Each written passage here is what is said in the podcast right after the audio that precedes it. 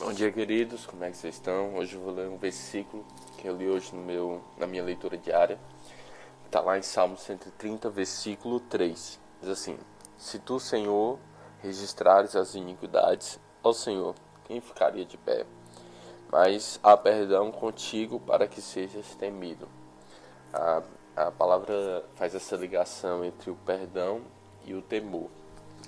Ah, quando nós somos perdoados, é algo que nós é uma atitude que merecia ser recompensada para o nosso próprio mal, mas que Deus perdoou, né? Deus ele não considerou mais.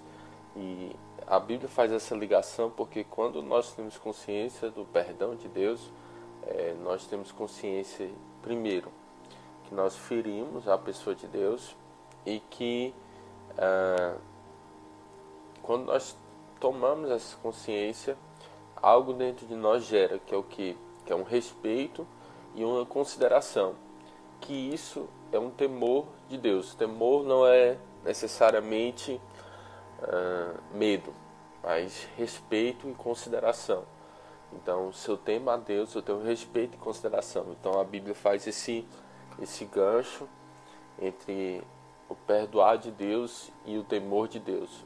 Um, o temor de Deus ele sempre vai estar ligado a essa questão de erro e pecado, porque é um dos fundamentos para nós vivermos é, de uma maneira santa. É um respeito por Deus. É, um cristão que não tem, uma pessoa que quer amar a Deus e um cristão que não tem temor, ele sempre vai estar faldado ao fracasso, porque a, a, o resumo do, do, do, cristianismo não se resume a somente o amor. O amor é o principal é, de, com certeza, todos os atributos, mas ele não é o principal, porque tem momentos na nossa vida que o respeito vai falar mais alto, e se eu não tiver respeito, eu vou estar fadado ao fracasso, é a consideração. E meu objetivo essa manhã é fazer cada um de nós nos lembrarmos, né? É, o que é que Deus fez por nós, que nós possamos, para que nós possamos ter respeito por Ele, para que nós possamos ter consideração por Ele.